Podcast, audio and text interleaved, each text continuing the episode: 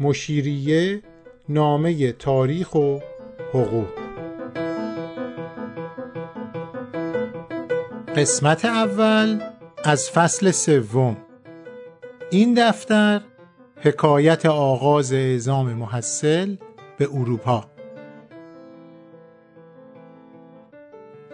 این پنج محصل بعد از اون همه مسائل و مشکلات و بالا و پایینی که داشتن بالاخره در 20 مهر 1194 خورشیدی یعنی 13 اکتبر 1815 بالاخره به لندن رسیدن.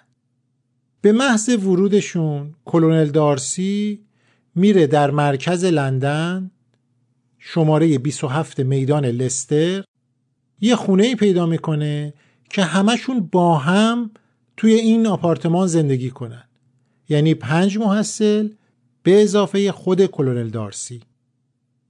امروز که ما کتابچه راهنمای لندن رو در 1815 باز می‌کنیم می‌بینیم که اولا میدان لستر جاییه که پر از کافه است. یعنی محل گردش مردم بوده اون موقع. و جالبه در کنار این کافه های معروف و شلوغ همومای ترکی هم زیاد بوده تو این محله. اتفاقا همین پلاک شماره 27 که این محصلین اونجا قرار بود زندگی کنن طبقه همکفش یکی از اون همومای عمومی معروف بوده. به همین خاطر میرزا ساله میگه خب بریم یه سری به همون بزنیم تن, تن و رومون رو بشوریم. داستان هموم رفتن میرزا ساله بسیار داستان بانمکیه ولی فقط برای بانمک بودن نمی‌خوام تعریفش کنم. این داستان نشون میده تا چه حد این محصلین با جامعه‌ای که واردش شدن بیگانه بودن. ببینیم میرزا ساله چی نوشته. پس از رسیدن به همراه قلونل خان به شام رفته و مراجعت کرده به حمام رفته.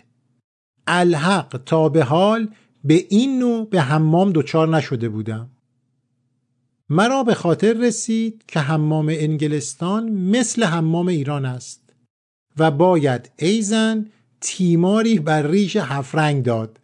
یعنی ریشم رو رنگ کنم ولی هفرنگ رنگش کنم.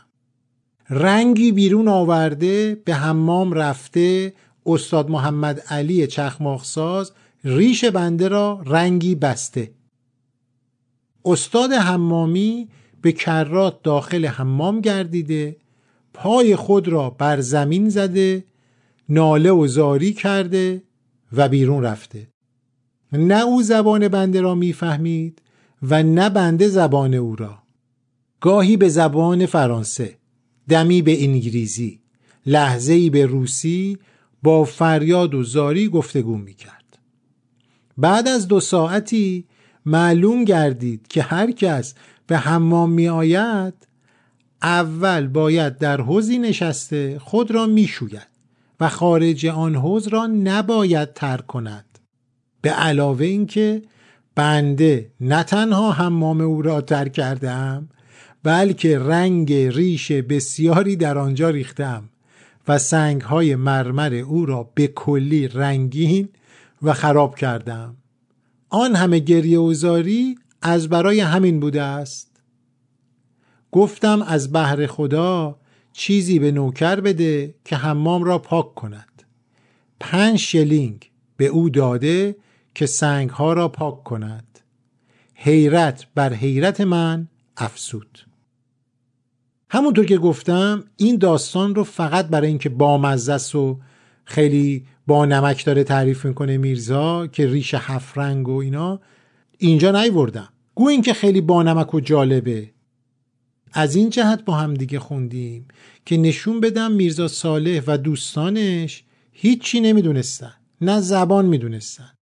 نه می‌دونستن آداب هموم رفتن چیه و حیرت هم می‌کردن. می‌خوام این اتفاق رو تو ذهن داشته باشین تا روزی که تو لندن اینا سفار کشتی میشن که برگردن تبریز. ببینیم اون موقع چقدر زبان می‌دونستن. اون موقع چقدر آداب و رسوم انگلیسی رو یاد گرفته بودن.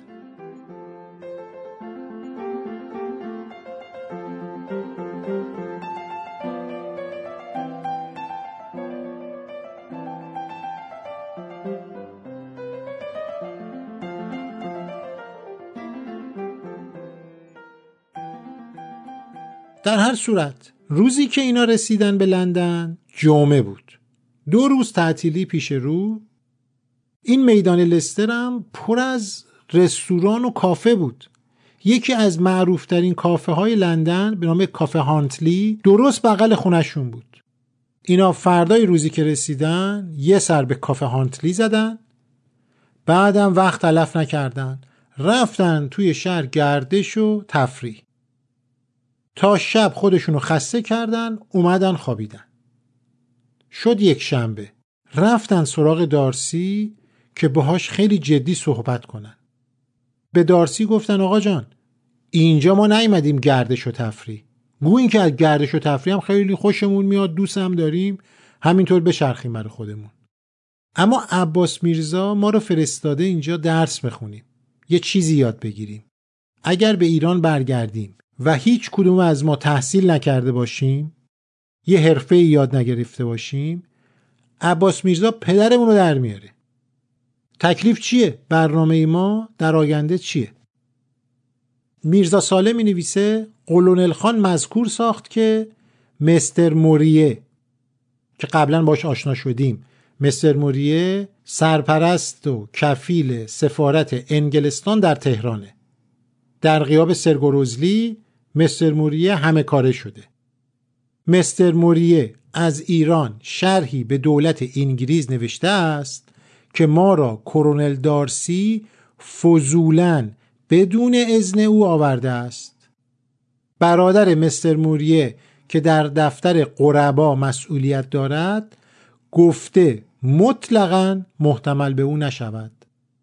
دفتر قربا یعنی فارین آفیس همون جایی که اجازه اقامت به کسایی که تازه واردن میدن. خب یعنی چی این حرف؟ قبلا در مورد این موضوع حرف زدیم.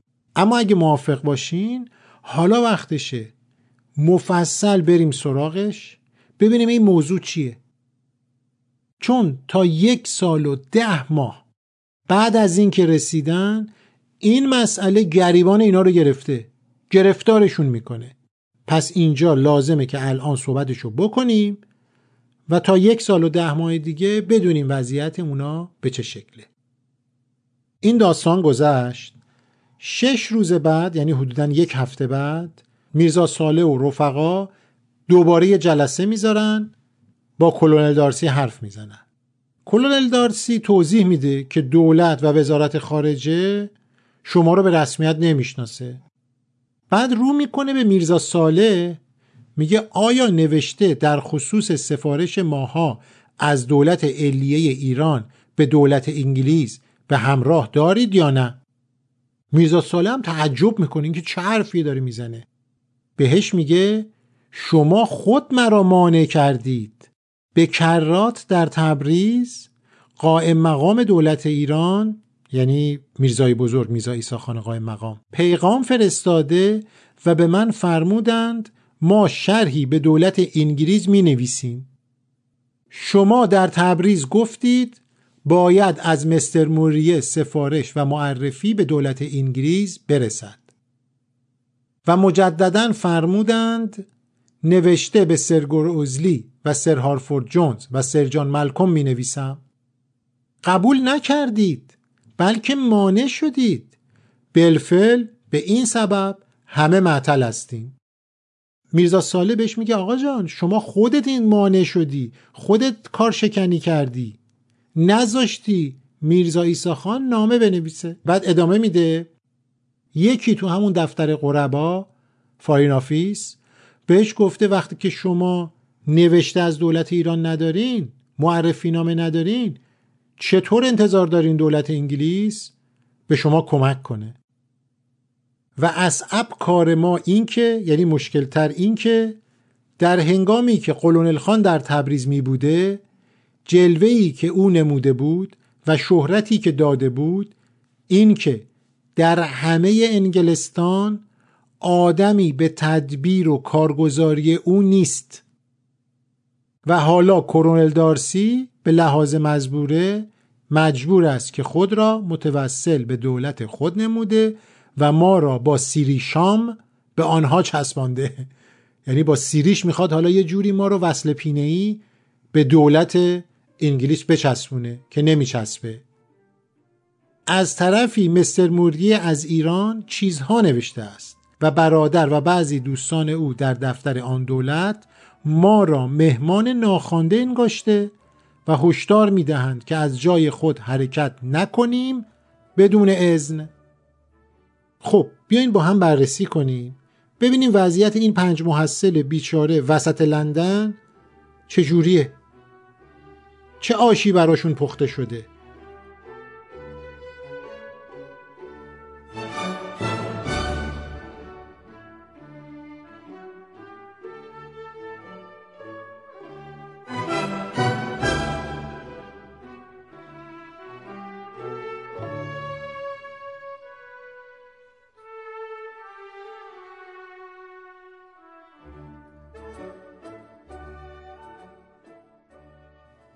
نکته اول اینه که کم کم روشن شد که این قلونل خان جوزف دارسی که تو تبریز خودشو مهم نشون می‌داده می‌گفت لندن تو مشت منه همه تو لندن منو می‌شناسن نیازی به هیچ نامه ای نیست من خودم باشم همه کار رو درست می‌کنم.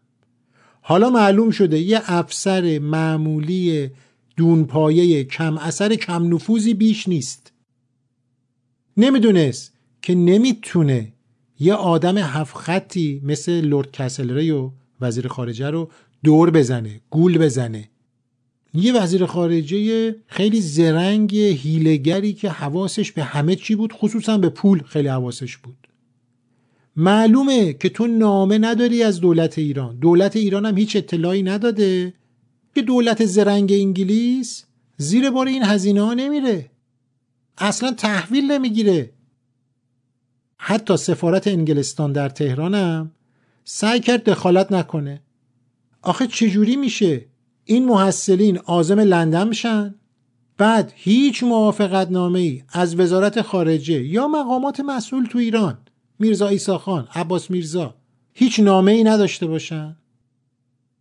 اونطور که میرزا صالح میگه وقتی این محصلین داشتن به سمت انگلیس حرکت می‌کردن میرزا ایساخان قایم مقام فرهانی می‌خواسته یه نامه بنویسه بگه داستان چیه این محصلین کی هستن برای چی اعزام میشن از طرف ما دارن میان. و بعد توضیح بده که ما یک سال پولشون رو دادیم و این آقای دارسی پول رو تحویل گرفته قرار سرپرست اونا باشه. آی دولت انگلستان. آی وزارت خارجه بدانید و آگاه باشید این داستان این پنج نفره. مهر و امضا.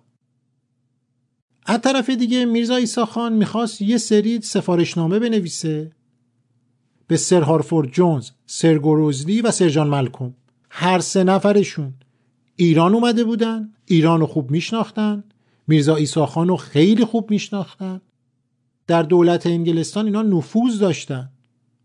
بگه بابا شماها که ایران بودید اوضاع رو می‌شناسین دست این محصلین رو بگیرین و کمکشون کنید. اما کلونل دارسی دوباره میاد میگه نه آقا برای چی می‌خوای نامه بنویسی؟ نیازی نیست من هستم و کارا رو انجام میدم. اما سوال خب دارسی گفته که ننویسین. آقای میرزا ایسا خان یکی از بزرگترین شخصیت های تاریخ معاصر ماست. قبلا هم مفصل در موردش حرف زدیم با هم. شما چرا گوش دادی؟ شما چرا قبول کردین؟ حالا دارسی بگه مگه دارسی کیه؟ یه افسر جزئه. شما می‌خواین تجدد و مدرنیته رو تو ایران پایه گذاری کنین. اولین اصل تجدد و مدرنیته نظمه. شما همینطوری اینا رو دادی دسته یه افسر جز که ببره اونجا درس بخونن؟ خب معلومه که مشکل پیش میاد. اونم مشکل اساسی. تا قبل از این این محصلین مشکلشون این بود که چرا بدرفتاری کرده کلونل دارسی؟ چرا اونجا اعتنا نکرد؟ نمی‌دونم اونجا روشو کرد اونور غذا می‌خواستیم بخوریم فلان حرف و زد تو گاری شکسته ما رو نشوند. از این نوع مشکلات داشتن. حالا متوجه شدن مشکل اساسیه. خیلی جدیه. بین زمین و آسمون معلق شدن. معلوم نیست تکلیفشون چیه. نکته سوم این بود که وزارت خارجه انگلستان بهترین بهانه رو داشت. دست به سرشون کرد. جواب سربالا می‌داد. بهانه خوبی هم داشتش. معرفی نامه رسمی ندارید. قبلا هم توضیح دادم. دیگه از نظر سیاسی ایران مهم نبود. ناپلون در جنگ واترلو شکست خورده. الان هم تو زندانه تو تبعیده. خیلی ساده. تهدید فرانسویا نسبت به هندوستان از جانب ایران از بین رفته. دیگه انگلیسی ها اون علاقه و توجهی که به ایران قبلا داشتن حالا کنار گذاشتن. دیگه نرمش و لیلی به لالای ایرانیا گذاشتن تموم شده رفته. تازه روسیه که دشمن ایرانه الان همپیمان انگلستانه در جنگ علیه ناپلون میرزا صالح اینو فهمیده و توی خاطراتش آورده. اما آقای کلونل دارسی حالا یا حواسش نبوده یا به عمد یا هرچی این کارو نکرده. نوشته از همه چیزها مشکل ترین کار ما این که بلفل ناپل اون را گرفته محبوس نموده. احتیاجی که سابقا آن دولت را به دولت ایران بوده رفت شده است. ابن الوقتی همه جای دنیا جای خود دارد. علل خصوص با همه این مشکلات و صعوبت قولونل خان را امید حمایت از آن دولت به ما دارد و بنده را اعتقاد آن نیست که در این اوقات ما را محبتی کنند. یعنی کلونل دارسی میگه نه آروم باشین دولت کمک می‌کنه. میرزا ساله میگه آقا جون این داره ما رو علکی وعده سر خرمن به ما میده. فایده ای نداره. از طرف دیگه چون کلونل دارسی یه نامه ای داشت از جیمز موریه که به وزیر خارجه نوشته بود. اونجا موریه نوشته علت مهم آوردن این جوانان آن بوده که والا حضرت نایب السلطنه ایران عباس میرزا از استخدام صاحب منصبان اهل لهستان یا ممالک دیگر اروپا منصرف شود. این جانب نیز با عقیده کلونل دارسی موافق بوده است. یه نامه دیپلماتیکه نمیگه سفارت انگلستان در تهران در این کار مداخله داشته. میگه ما می‌فهمیم که دارسی به چه دلیل قبول کرده. بنابراین مسئولیتش با خود دارسیه خلاصه درد سرتون ندم. یک سال و ده ماه. یعنی 22 ماه. این پنج نفر معطل و بی تکلیف بودن. و دولت انگلستان یک پوند به اینا کمک نکرد. همون 1200 پوندی که در تبریز عباس میرزا به کنول دارسی داد همون پول بیشتر نبود. خرج راهشون بود هزینه های اقامتشون تحصیلشون همه چیشون. که خیلی هم زود این پول تموم شد. حالا در قسمت بعدی می‌بینیم که این محصلین چه راحلی برای حل این مشکلات پیدا می‌کنن.